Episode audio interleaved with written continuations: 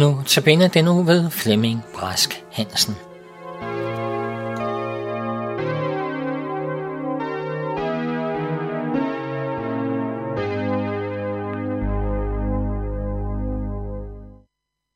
Lad os bede.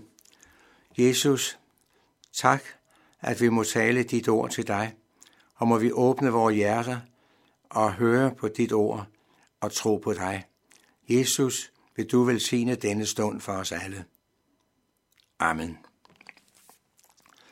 Vi skal i dag læse nogle vers fra salme 34, fra vers 2 til 10. Og der står således, Jeg vil prise Herren til alle tider. Min mund skal altid lovsynge ham. Jeg fryder mig over Herren. De ydmyge hører det med glæde. Ophøj Herren sammen med mig. Sammen vil vi hylde hans navn. Jeg søgte Herren, og han svarede mig. Han befriede mig for al min frygt. De, som retter blikket mod ham, stråler af glæde. Deres ansigter skal ikke forgræmmes. Den hjælpeløse råbte, og Herren hørte ham. Han frelste ham af alle hans trængsler. Herrens engel lejrer sig omkring ham, der frygter ham, og han udfrier dem. Smag og se, at Herren er god. Lykkelig den mand, der søger tilflugt hos ham. Frygt Herren i hans hellige, for de, der frygter ham, lider ingen mangel. Amen. Denne salme 34 er en takkesalme for Guds hjælp i nøden. Klagesalmer og takkesalmer hørte sammen i Israel – og det kunne ikke tænkes, at et menneske, hvis klage var blevet hørt af Gud, så han var blevet hjulpet i sin nød, ikke også skulle gå op i templet og synge Gud en lovsang. I vers 1 står der således om David. Jeg læste det ikke ved indledningen, men nu skal I høre. Dengang han spillede vanvittigt over for Abimelech, som jeg, som jo ham væk, så han drog bort. Jeg siger lige en gang til.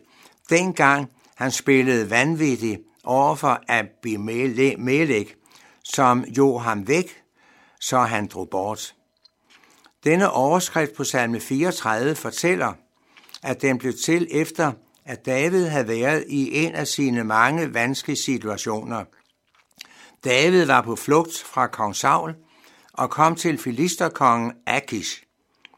Men der var ikke trygt at være. Han blev genkendt, og de begyndte at snakke om, at det var ham, der havde dræbt Goliat. Så måtte David redde sig ved at lade som om han var gal, altså at han var åndssvag.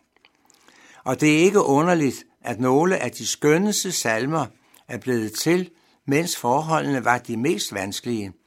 Sådan er det her, og sådan kan der nævnes et utal af eksempler.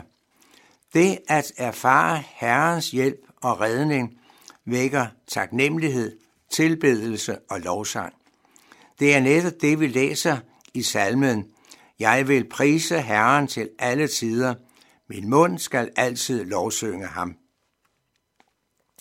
De fleste er indstillet på at love og prise Gud, når de er glade, når de har oplevet noget godt, når de føler sig frimodige Kort sagt, når de oplever de følbare virkninger af Guds nåde i hjertet. Men her lægges vægt på til enhver tid, altså det vil sige altid, og i alle situationer og under alle slags følelser skal vi lovsynge Gud. Det skal du ikke tage som en pligt, men som en ret, en velsignelse, Gud giver os. Men der er mange ord i Bibelen, som ikke får lov til at føre den velsignelse ind i vort liv, som Gud havde tænkt. Årsagen kan være, at vi siger ja til Guds ord, men vi gør ikke det, ordet siger. Derfor oplever vi kun delvis ordets glæde, kraft og styrke. Vi kan ikke virkelig gøre Guds ord i egen kraft. Vi kan ikke tage det til hjerte og anvende det i vort liv, så det bærer frugt. Vi kan intet, uden at vi lægger det i Guds hånd, og derfor har Jesus vist os en vej. Beder I mig om noget, i mit navn vil jeg gøre det. Vi må våge os ud på Herrens løfter. Vi må prise Herren til alle tider, såvel når vi er glade, som når vi er bekymrede, netop som David udtrykker det. Ophøj Herren sammen med mig. Sammen vil vi hylde hans navn. Jeg søgte Herren, og han svarede mig. Han befriede mig for al min frygt. Mist derfor ikke modet, når Gud lader dig komme i modgang, mørke og åndelig nød. Netop i sådanne tider kan man erfare Guds trøst og hjælp på en ubeskrivelig måde. Gennem modgang og smerte kan sjælen modnes i samfund med Gud. Måske meget mere, end hvis du blot havde glade og gode dage. Men husk alligevel, at modgangen ikke automatisk fører til åndelig velsignelse. Det var den, der søgte Herren, som blev hjulpet. Det var den, der råbte til Gud, der blev frelst. Gud har friet dig ud af mørkets magt og flyttet dig over i sin elskede søns rige. En bolig er beredt. Du er ventet i himlen, hvor Jesus har gjort alt rede. De, som retter blikket mod ham, stråler af glæde. Deres ansigt skal ikke forgræmmes. Det læser vi i vers 6. David var kendt med prøvelser og vanskeligheder. Han var også kendt med egne svigt og brist. Gennem det havde han lært at søge Herren og se op til ham. Han kunne vidne, jeg søgte Herren, og han svarede mig, og han friede mig fra alle redsler. Sådan skal vi gennem vores vanskeligheder, trængsler og ikke mindst gennem alt det, vi oplever af vores egen svigten og vores egne brist, lærer at rette vort blik mod Jesus. Retter vi blikket mod os selv, på alt det, vi har prøvet at sætte i værk, men som smuldrer, har vi grund til at slå blikket ned og sige, jeg skammer mig over mig selv. Men den, der ser på Jesus, bliver ikke til skamme. Og når vi i tro tager imod søndernes forladelse, så fornemmer vi befrielsen i vort bryst, som afføder tak og lovprisning til Gud. Men troen uden åndens indre vidnesbyrd formaner ikke at skabe en virkelig glæde i hjertet. Ikke en blivende glæde. Glæden er åndens frugt.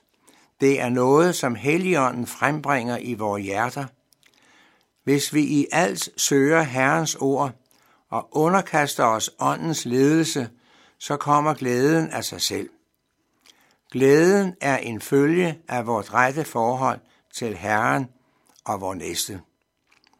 Kære ven og lytter, se hen til Jesus og strål af glæde. Og så husk ordene, min nåde er dig nok. Amen. Lad os bede. Tak, Jesus, for din nåde. Tak, Jesus, at du elskede os så højt, at du gik i døden i vores sted for at hjælpe os, for at give os et evigt liv. Jesus, hjælp os til at leve dig nær og få din velsignelse. Amen.